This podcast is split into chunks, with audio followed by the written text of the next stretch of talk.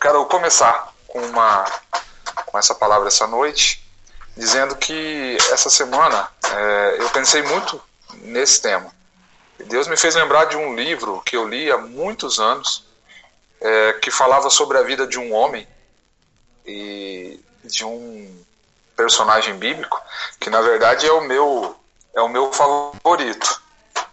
Eu não sei qual é o seu personagem bíblico favorito, mas o meu é o meu xará, é Davi. Esse é meu personagem bíblico favorito. E eu quero contar um pouquinho dele e falar um pouquinho dele para vocês esta noite. E esse livro, eu li esse livro há muitos anos atrás, falava sobre a vida de Davi. Esse livro impactou bastante a minha, a minha adolescência, a minha juventude. E essa noite eu queria compartilhar um pouquinho sobre a vida desse personagem tão tão enigmático, esse, esse homem de Deus, né? Na verdade, a Bíblia só chama um homem de segundo o coração de Deus. E esse homem foi Davi. E queria começar, antes da gente ler o texto de, de, de 2 Samuel, eu queria começar com vocês falando e comentando sobre duas coisas que a gente já falou várias vezes, diversas vezes aqui na igreja, e vocês já estão até às vezes cansados de ouvir a gente falar nisso, mas essa semana eu, eu fiquei pensando e são temas tão. parecem tão simples. Ah, quando a gente ouve isso, parecem coisas tão simples, mas são coisas tão, tão profundas que a gente precisa, às vezes, de parar um tempo em oração, de parar um pouco, aquietar o nosso coração diante do Senhor para pensar sobre isso. É, a gente falou sobre fé, há, há semanas que a gente vem falando sobre fé aqui na igreja, e hoje eu queria mudar um pouquinho o tema. E então, para começar esse, essa mensagem, eu queria essa, essa meditação, eu queria falar com vocês duas coisas. Em primeiro lugar, como introdução nessa palavra. Primeiro, eu queria dizer que em tudo Deus tem um propósito. E eu não sei você que está me vendo aí, qual que é, se você já descobriu o propósito de Deus para a tua vida. E por que, que eu falo que é um tema, às vezes, é, recorrente, e a gente está falando sobre, muito sobre isso, sobre o propósito de Deus, sobre o propósito da nossa vida, qual o propósito eterno de Deus, a gente vem falando muito sobre isso. Vocês já nos ouviram, eu, Cláudio e outros irmãos falarem muito sobre isso. Mas eu quero dizer que Deus tem um propósito para a sua vida que eu não sei qual é, mas eu espero que você tenha descoberto isso já. Se você não descobriu, precisa descobrir. Qual é o propósito de Deus para a sua vida aqui na Terra? Nós somos peregrinos, estamos aqui de passagem, mas Deus tem um plano e um propósito para mim para você enquanto estamos aqui. Deus tem um propósito para a sua vida e a gente precisa descobrir qual é esse propósito.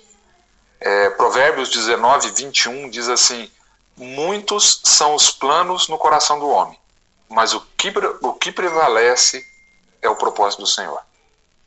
Muitos são os planos no coração do homem, mas o que prevalece é o propósito do Senhor. Amém? E a segunda, a segunda coisa, então a primeira é que Deus tem um propósito para você. Deus tem um propósito para a tua vida. A segunda é que Deus não atenta à aparência, mas Deus olha para o nosso coração. Provérbios 4, 23, e isso a Bíblia, a Bíblia fala, fala muito, eu, eu, eu olhei muitos textos em que a Bíblia fala sobre o nosso coração, em que a Bíblia fala para a gente olhar para o nosso coração, que a gente tem que estar com o nosso coração diante do Senhor. Então, até lá no Projeto Vida, acontece uma coisa interessante. É, quando aqueles meninos que estão lá acolhidos, eles, eles pedem para ir embora, pedem a sua alta, né? A gente tem um, um, um, jeito de falar lá e a gente diz assim, olha, não adianta querer ir lá e argumentar e a gente faz isso direto, mas a gente sempre diz assim lá, quando desceu para o coração, quando saiu daqui e desceu para o coração, é muito difícil.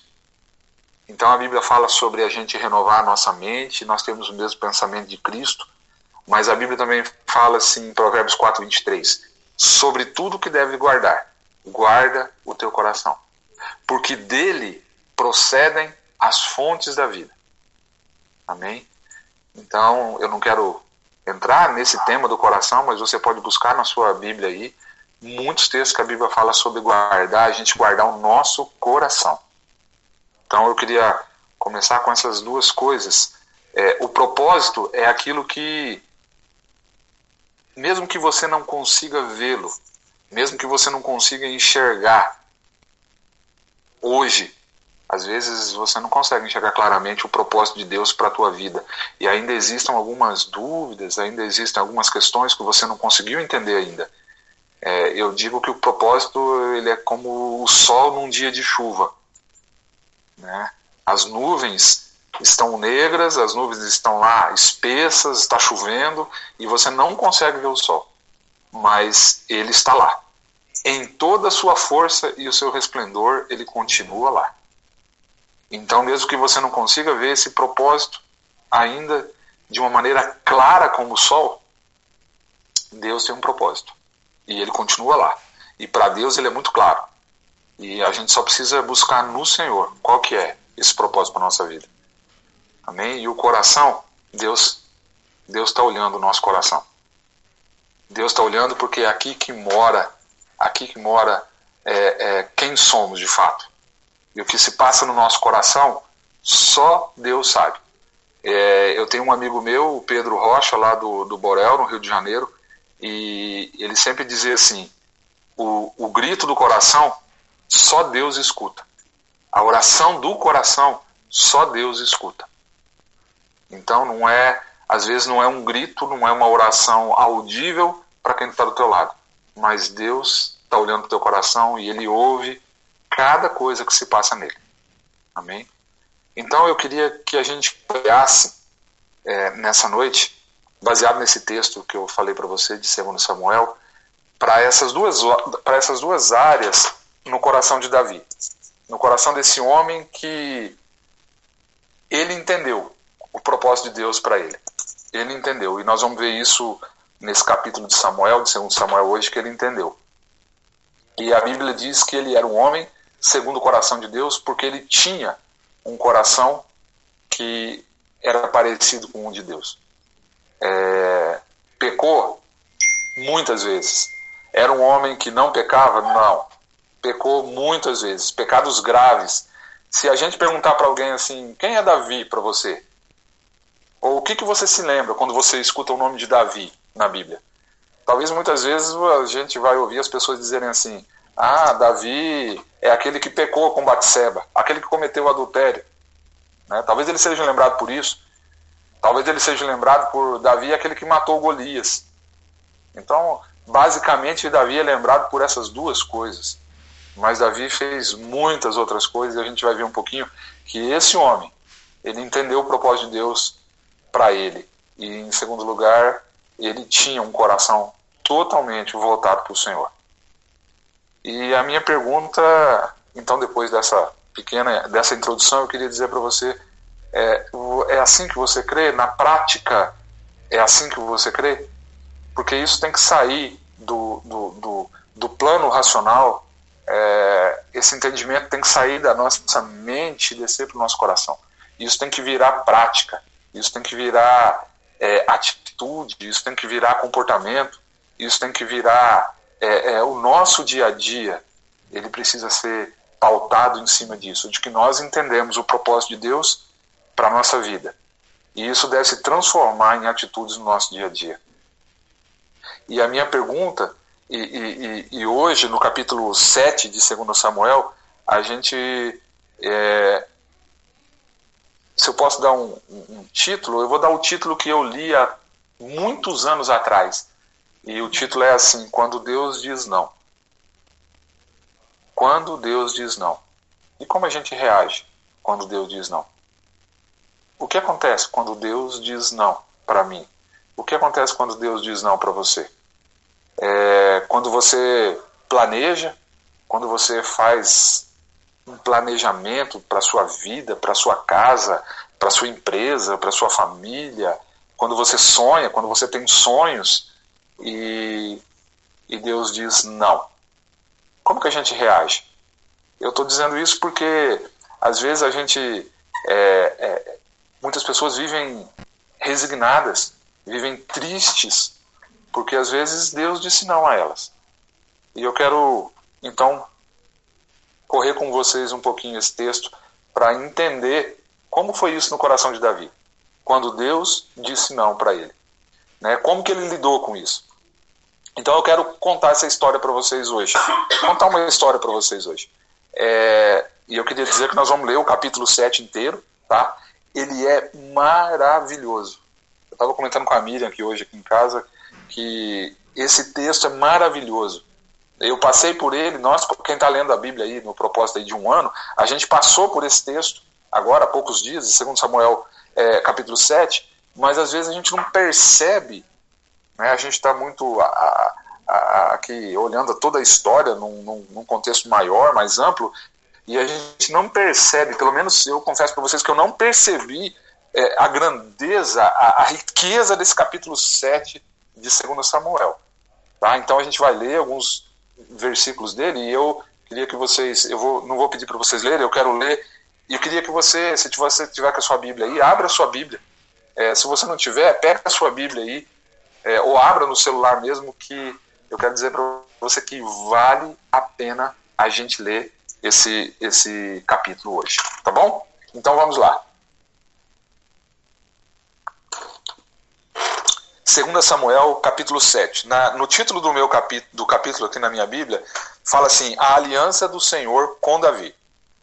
Então vamos lá. Sucedeu que, habitando o rei Davi em sua própria casa, tendo-lhe o Senhor dado descanso de todos os seus inimigos em redor, disse o rei ao profeta Natã: Olha, eu moro em casa de cedros e a arca de Deus se acha numa tenda. Disse Natã ao rei: Vai, faze tudo quanto está no teu coração, porque o Senhor é contigo. Porém, naquela mesma noite veio a palavra do Senhor a Natã, dizendo: Vai e diz ao meu servo Davi: Assim diz o Senhor: Edificar-me-ás tu casa para minha habitação? Porque em casa nenhuma habitei, desde o dia em que fiz subir os filhos de Israel do Egito até o dia de hoje, mas tenho andado em tenda e em tabernáculo. Em todo lugar que andei com todos os filhos de Israel, falei acaso alguma palavra com qualquer das, das suas tribos a quem mandei apacentar o meu povo de Israel, dizendo: Por que não me edificais uma casa de cedro? Agora, pois, assim dirás ao meu servo Davi: Assim diz o Senhor dos Exércitos: Tomei-te da malhada de, de trás das ovelhas, para que fosses príncipes sobre o meu povo, sobre Israel. E fui contigo, por onde quer que andaste. Eliminei os teus inimigos diante de ti e fiz grande o teu nome, como só os grandes têm na terra.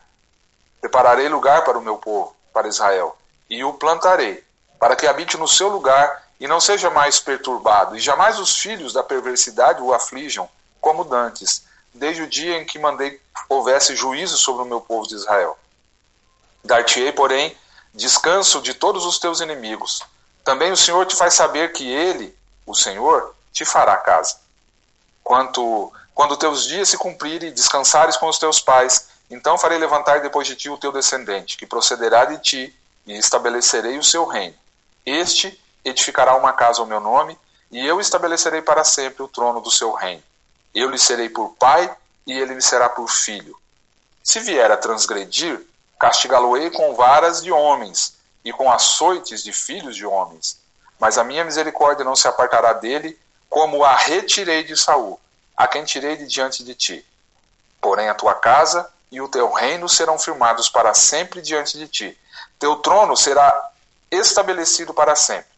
Segundo todas essas palavras e conforme esta toda essa visão, assim falou Natan a Davi. É, então vamos lá. Essa é a primeira parte que eu queria falar com vocês. E eu queria ir olhando alguns versículos com vocês, tá bom? Para a gente discorrer um pouquinho desse texto e, e poder pensar aqui as riquezas desse texto que vocês já acabaram de ouvir aí. O, o primeiro versículo fala assim: Sucedeu que, habitando o rei Davi em sua própria casa, tendo-lhe o Senhor dado descanso de todos os seus inimigos em redor. Queria chamar a atenção para uma coisa.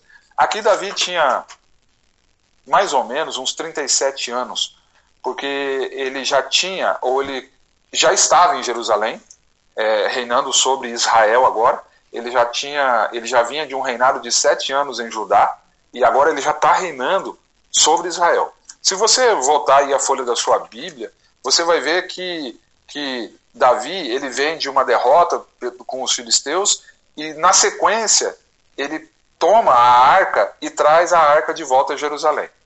Porque o que acontece? Por que, que diz assim, habitando o rei Davi em sua própria casa? Porque ele agora está morando em Jerusalém. E ele havia mandado construir uma casa magnífica, um palácio magnífico, né? E, e agora ele traz a arca de volta para Jerusalém. Todos conhecem a história, não quero voltar nessa história, mas ele traz de volta a arca, e todo mundo sabe como que ele trouxe essa arca para Jerusalém, é, dançando e pulando na presença do Senhor, como ele fez. Foi repreendido pela, pela sua esposa, e todo mundo conhece a história.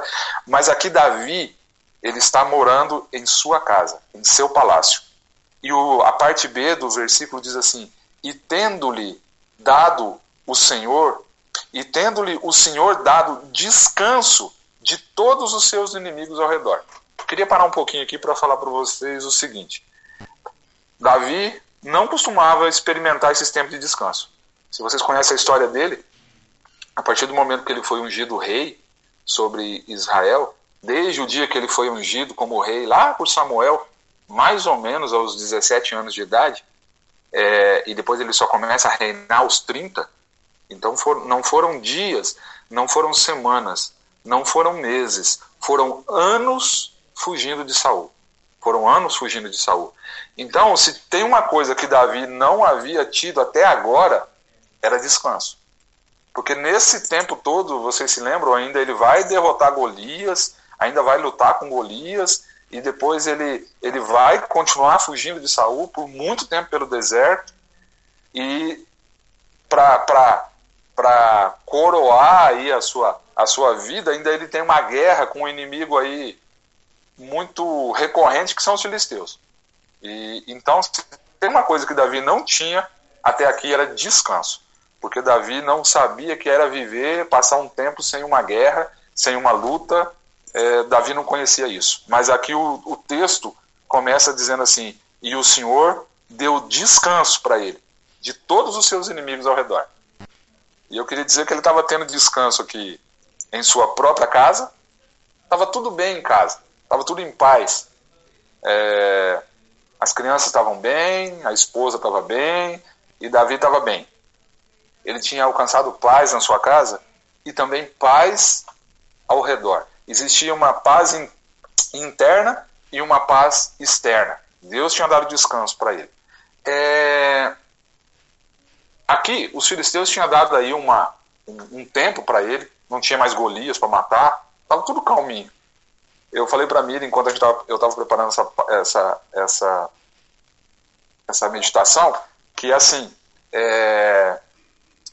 sabe quando a gente experimenta um tempo de paz? Quando está tudo bem na sua casa? Quando não tem ninguém doente? Quando não tem falta de nada? Quando não tem desemprego? Quando a, o emprego está indo muito bem? Quando a empresa está indo muito bem? Quando a família está indo muito bem? Sabe aquele tempo de de descanso, sem, sem guerra, sem luta, sem grandes preocupações, apenas, apenas o, aí o dia a dia, o cotidiano, né? É, aquele tempo que você pode relaxar, né? É, talvez você esteja passando por isso, talvez não, mas aquele tempo que você relaxa e você sai do trabalho vem para casa e está tudo tranquilo, não tem com que se preocupar. Davi estava fazendo isso. E acontece uma coisa nesse tempo aqui. Eu queria ler o versículo 2 com vocês. É, numa noite, assim, o versículo 2 diz assim: Disse o rei ao profeta Natã. Essa é a primeira vez que a Bíblia menciona Natã, o profeta. E ele diz Disse o rei ao profeta Natã: Olha, eu moro em casa de cedros e a arca de Deus se acha numa tenda. Irmãos, eu fiquei pensando aqui. É, é nesse tempo de paz que a gente vive, né, nesse tempo de, de bonança que a gente vive, muitas vezes é o tempo que a gente planeja. Porque às vezes a gente está passando por umas dificuldades grandes aí na vida e você não tem tempo de sonhar, não tem tempo de planejar. Aquilo está tomando tanto a tua cabeça, as lutas, talvez uma doença, e está tomando tanta nossa cabeça que a gente não tem tempo de planejar, não tem tempo de, de olhar para frente, não tem tempo de olhar para o futuro e planejar alguma coisa. Às vezes a gente não consegue nem orar a respeito disso. E aqui, eu até brinquei com a Miriam e disse assim que aqui Davi estava assim, ó. Imagina, eu quero que vocês exercitem a, a imaginação de vocês. Davi estava na frente da sua lareira, numa cadeira de balanço, e do seu lado tinha um amigo. É, o nome desse amigo era Natan. E eles eram amigos de verdade. E eles estão numa roda, brinquei com a Miriam, eu falei, eles estavam até numa roda de chimarrão, né? Davi e Natan tomando um chimarrão, conversando, tarde da noite, a lareira acesa. E daí, Davi, naquele tempo de paz, ele olha para frente e ele conta um sonho para Natan.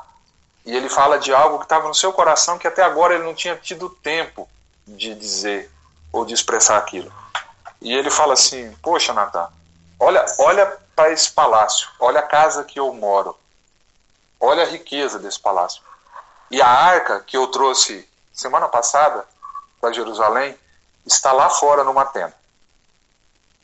E Davi então conta para Natan o seu sonho.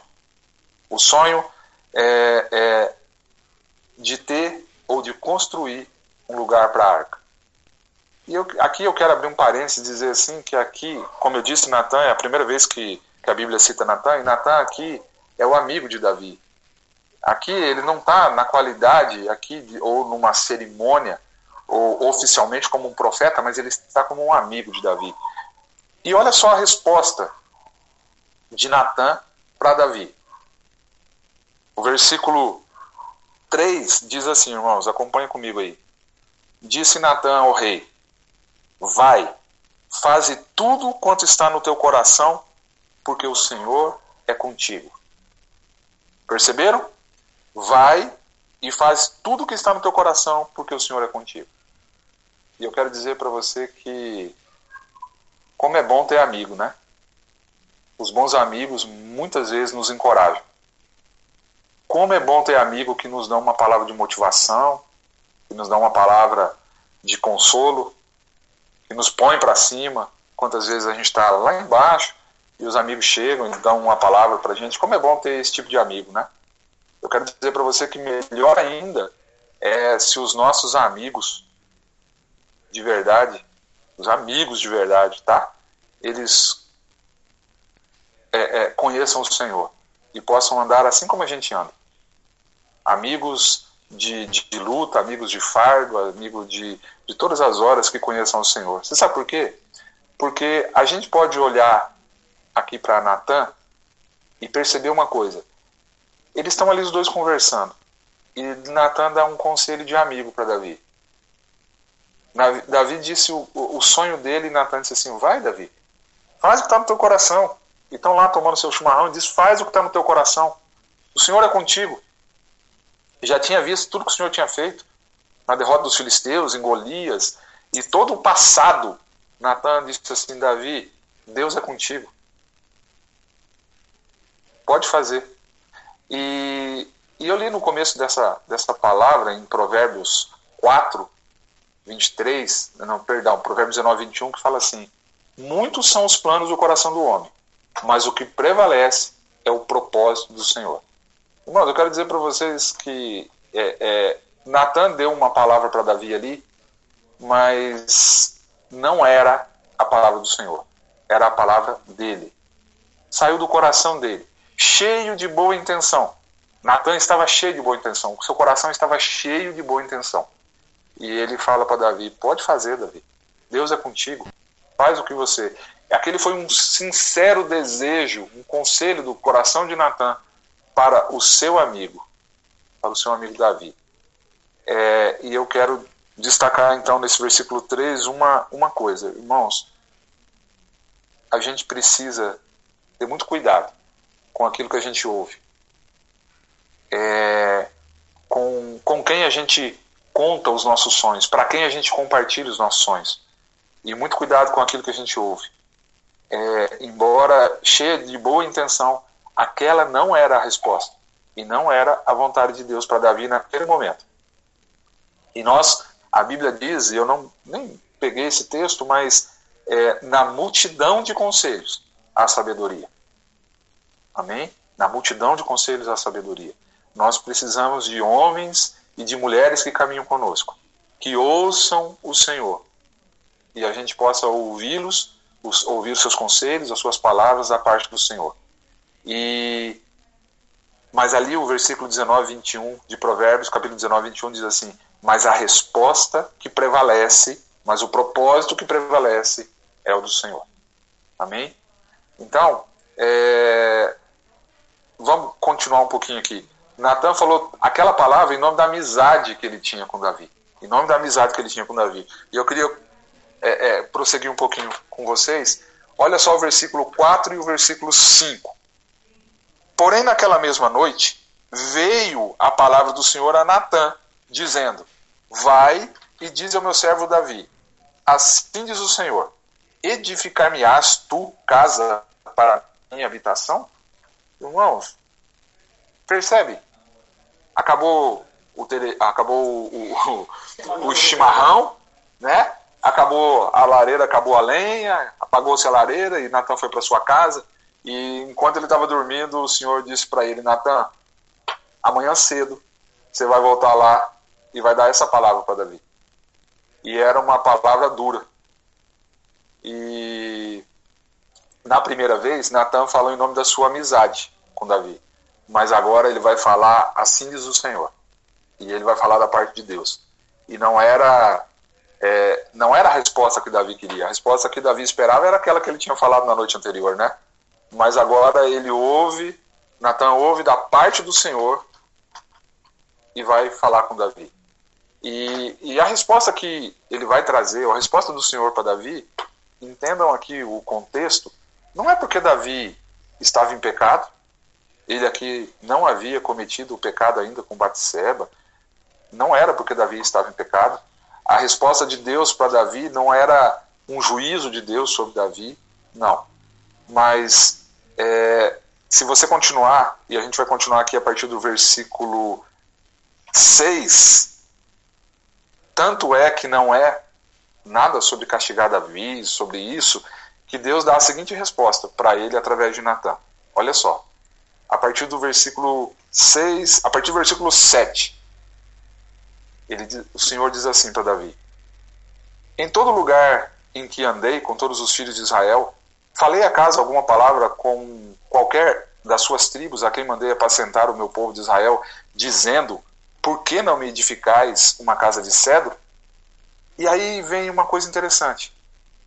É, Deus dá uma palavra para Davi através de Natan em que reafirma, ou uma palavra de afirmação para Davi. E olha só o que, que o Senhor diz para ele, a partir do versículo 8. Agora, pois, assim dirás ao meu servo Davi: Assim diz o Senhor dos Exércitos: Tomei-te da malhada, de de trás das ovelhas, para que fosse príncipe sobre o meu povo sobre Israel. E fui contigo por onde quer que andaste. Eliminei os teus inimigos diante de ti e fiz grande o teu nome, como só os grandes têm na terra. Preparei lugar para o meu povo, para Israel, e o plantarei, para que habite no seu lugar e não seja mais perturbado, e jamais os filhos da perversidade o aflijam como dantes. Desde o dia em que mandei houvesse juízo sobre o meu povo de Israel, Dar-te-ei, porém, descanso de todos os teus inimigos. Também o Senhor te faz saber que Ele, o Senhor, te fará casa. Quando os teus dias se cumprirem, descansarem com os teus pais, então farei levantar depois de ti o teu descendente que procederá de ti, e estabelecerei o seu reino. Este edificará uma casa ao meu nome, e eu estabelecerei para sempre o seu trono. Irmãos, eu queria é, é, é dizer para você uma coisa que me. Deus manda Natan dar uma resposta para Davi, mas ele não diz, ele, Natan não chega e diz assim, Davi, ó, aquilo que você estava falando ontem à noite é o seguinte, é, não é você que vai fazer o, o, o templo. Quem vai construir o templo é seu filho, é aquele que vai vir depois de você. Eu escolhi o teu filho para fazer, não é você que vai fazer. Deus não chega assim. Deus chega dando uma palavra de afirmação para Davi e diz assim: Davi, lembra quem você é. Lembra da onde eu te tirei, Davi. Lembra da onde eu te tirei. Eu te escolhi, Davi, para ser rei. Eu te escolhi, Davi, para guiar o meu povo. E o Senhor faz Davi lembrar disso. De onde ele havia saído e para que ele havia sido ungido. Rei sobre aquela nação. Irmãos, eu, é como se Deus dissesse para Davi: Davi, o teu coração, Davi, o teu coração está nos campos de guerra. Você é um soldado. Davi, você não é um construtor. Você é um soldado. A intenção do coração de Davi era a melhor que podia existir. A intenção dele era boa. Construir um lugar para colocar a arca da aliança, porque ela estava lá fora numa barraca, tomando chuva e sol. Mas aqui Deus disse: Davi, eu te ungi para ser rei. Eu te ungi para você guiar o meu povo. Você é um soldado, você, o teu coração, você é comandante, você lidera os seus exércitos em todas as batalhas. Foi para isso que eu te chamei. E eu chamei a tua vida para você é, marcar a nação de Israel nessa área, como rei, como soldado, como libertador, e não como construtor de templo.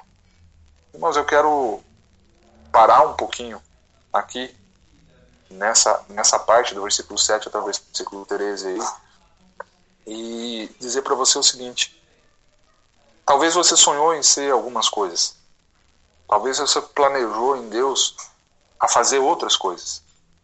Eu quero dizer que quando 1996, eu já falei isso na igreja, 1996, no mês de agosto, lá na Jocum, aqui em Maringá, quando a Jocum havia acabado de chegar em Maringá, eu sonhava muito em ser missionário. Eu e Miriam estava fazendo um curso na Jocum, naquela época, e eu sonhava muito em ser missionário e ir para a África. E aquela semana, e naquela semana, Deus me disse assim: Eu não te chamei para ir para a África. Eu te chamei para ser pastor. Eu te chamei para você ir à casa de Israel. E aquilo era como se os meus planos se, se frustrassem.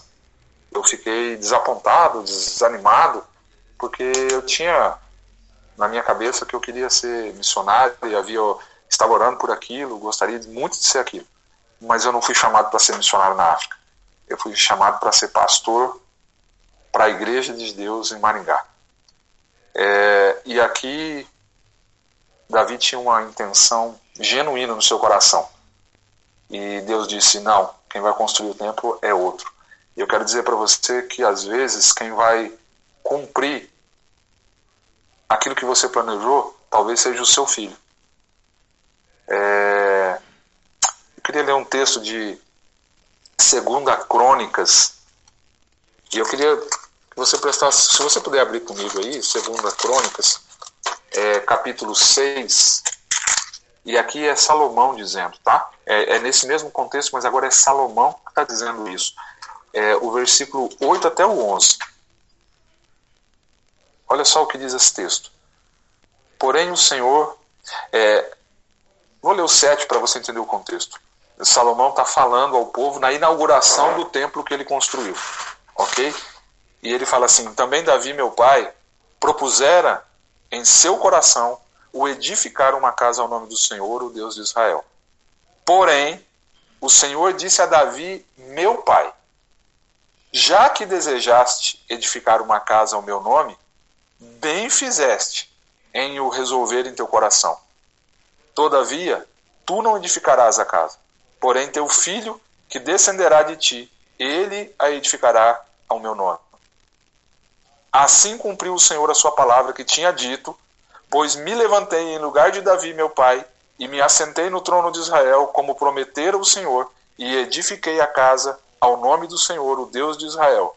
E nela pus a arca em que estão as tábuas da aliança que o Senhor fez com os filhos de Israel. Irmãos, Deus disse não a Davi, não porque o plano não era bom. Olha só o que o Senhor diz: Davi, você desejou edificar uma casa e bem fizeste no teu coração em resolver isso. Bem fizeste. Mas não é você que vai fazer. é aquele que vai vir depois de você. Ou seja, irmãos, Deus cumpriu o seu propósito. Deus cumpriu o seu propósito. Amém? É, e eu paro, eu fiquei, hoje de manhã eu estava lendo esse texto e preparando essa meditação e fiquei pensando é, qual que é o qual é, quais, quais eram os meus planos qual o sonho que nós sonhamos para nossa casa e para nossa família e, e, se a gente conhece qual é o propósito de Deus nesses planos porque não é porque é, Deus pode não responder a nossa oração irmãos não para nos castigar ou não pode não responder porque ele é, a gente tem algum problema. Não. E aqui Deus diz para Davi: teu plano é bom, Davi. O teu plano é bom. Bem você fez em, em, em planejar, em sonhar isso, mas não é você. Então, às vezes Deus não responde uma oração nossa, talvez um plano, um sonho que a gente queira tanto, Deus não não realiza, mas é porque Ele conhece o nosso coração. Ele conhece o nosso coração. Ele sabe do propósito maior, né? A gente vê o aqui agora, o hoje, mas ele vê lá na frente, ele vê o todo. Uma vez eu estava falando com o Tom que é como se, se você tivesse aqui, nós estivéssemos aqui em Maringá e, e, e, uma, uma lente pudesse sair da nossa aqui de Maringá e, e, subindo, subindo, subindo, subindo, subindo e conforme ela vai subindo, ela já vê é, a cidade toda, de repente a nossa região, de repente o nosso país, de repente o nosso continente lá do espaço. Essa é a visão de Deus. A gente vê aqui, agora, mas Deus está olhando lá de cima e Ele está vendo o todo. E nós, a gente não consegue é, é, enxergar o todo. Amém? Então, muitas vezes, Deus vai usar. Eu queria ser missionário na África. E Deus usou outras pessoas para África. E, e, e, e, e eu tive que compreender. E eu compreendi o propósito de Deus para minha vida. E foi isso que Natan falou para Davi. Davi, não vai ser você, vai ser seu filho. E eu queria agora, a partir de agora, é, passar para a segunda parte do texto de 2 Samuel 7. E aqui está, irmão, o segredo de tudo. Aqui está o segredo de tudo. Eu quero que você abra aí em 2 Samuel, deixa aberto em 2 Samuel 7, a partir do versículo 18. E eu quero dizer que aqui é por isso que esse, esse, esse personagem, por isso que esse homem é um dos meus favoritos na Bíblia, porque aqui a gente olha o coração de Davi. Ele tem um sonho e Deus diz não ao sonho dele e olha a resposta dele ao Senhor. E que muitas vezes eu não tenho. E muitas vezes muitos de nós não temos. E muitas vezes os homens não têm. Mas esse homem, esse, esse Davi era o cara. Ele era o cara, irmãos, me perdoem, ele era o cara. Olha a resposta dele ao Senhor depois dessa palavra de Natan. Eu vou ler mais um pedaço, tá? Que é, é de uma riqueza tão grande. Eu quero que você deguste comigo cada versículo desse. Deguste cada palavra dessa. Diz assim, ó. E o que, que Davi fez depois que ouviu todas aquelas palavras dizendo assim, Davi, esse sonho é seu, mas quem vai cumprir não é você. Depois de ouvir essas palavras duras de Natan, sabe o que Davi fez? Olha só.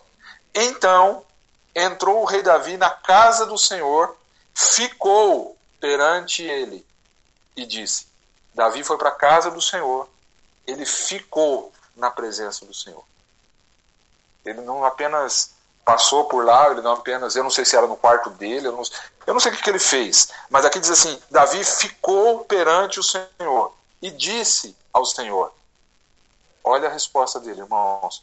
Quem sou eu Senhor Deus, e qual é a minha casa, para que me tenhas trazido até aqui?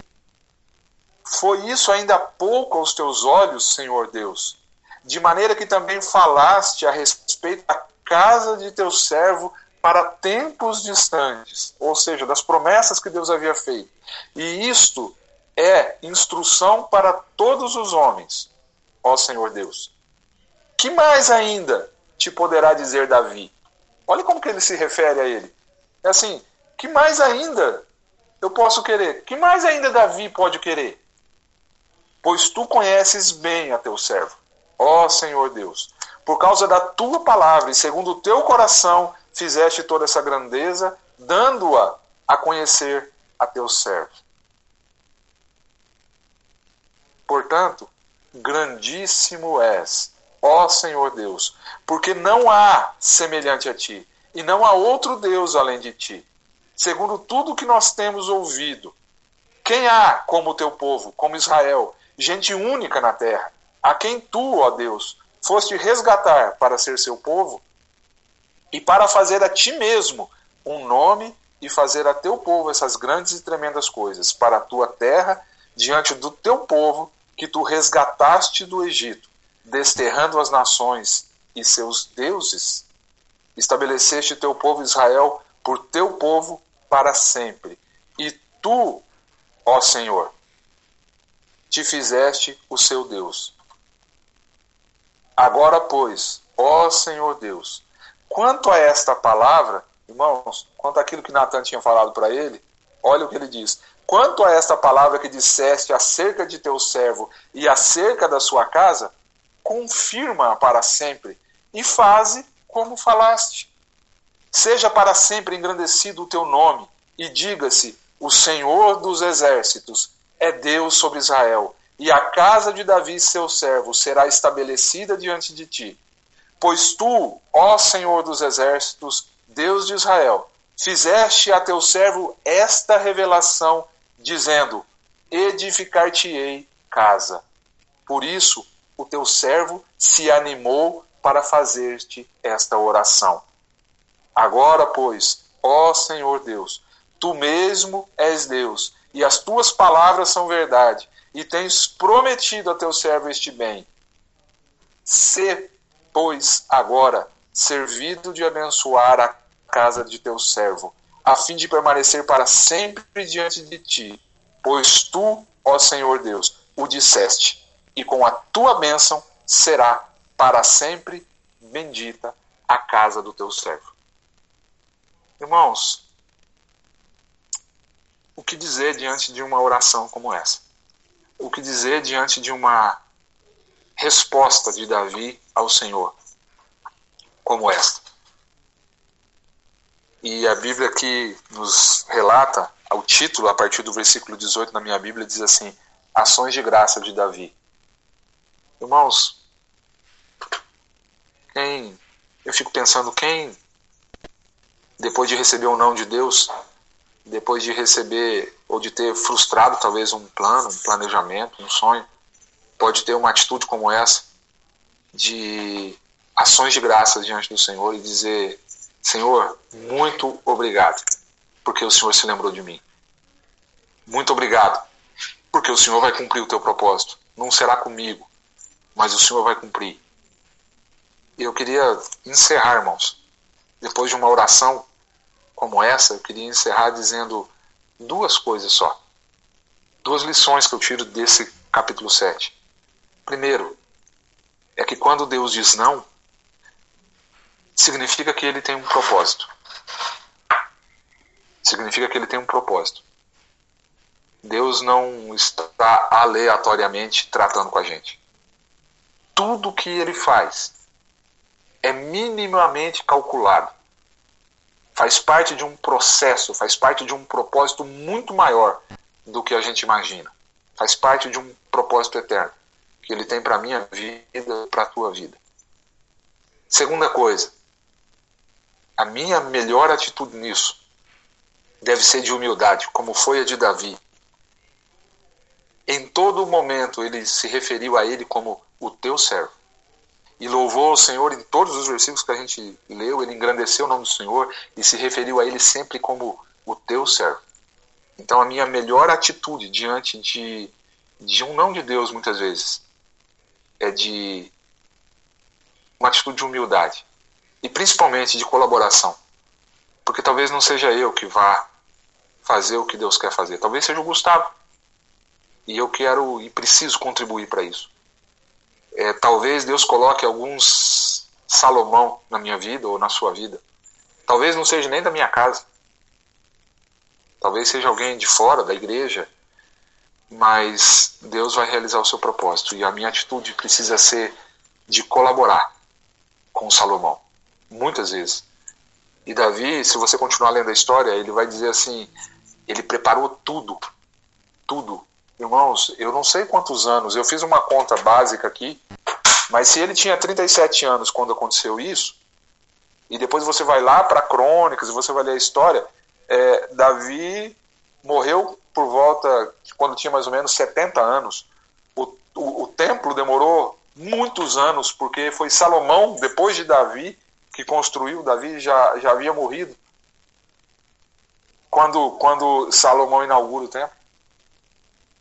E Davi deixa tudo preparado para ele. Ele se esforçou. E, e se você for ler a história, ele diz assim: ele nomeou os oficiais, os cantores, ele preparou tudo que estava ao seu alcance.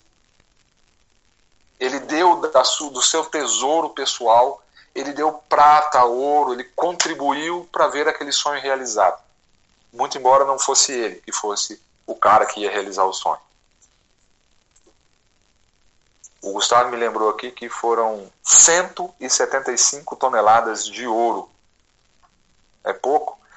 E ele fez a sua parte. Mas quem construiu foi Salomão. E ele entendeu isso. E ele disse assim: Senhor, eu, eu sou teu servo, eu vou colaborar. E o Senhor já fez demais por mim. Eu era um pastor de ovelhas lá no campo. E o Senhor me colocou no trono de Israel o maior rei que Israel já teve. Irmãos, eu queria finalizar isso então com essa palavra e dizer que a gente precisa. A oração de Davi não foi de murmuração, não foi se colocar diante de Deus e reclamar. A atitude de Davi foi se colocar diante de Deus e, e louvar o Senhor. Foi uma atitude de louvor e adoração. E é isso que eu e você precisamos fazer: louvar o Senhor, adorar o Senhor em todo o tempo. Amém?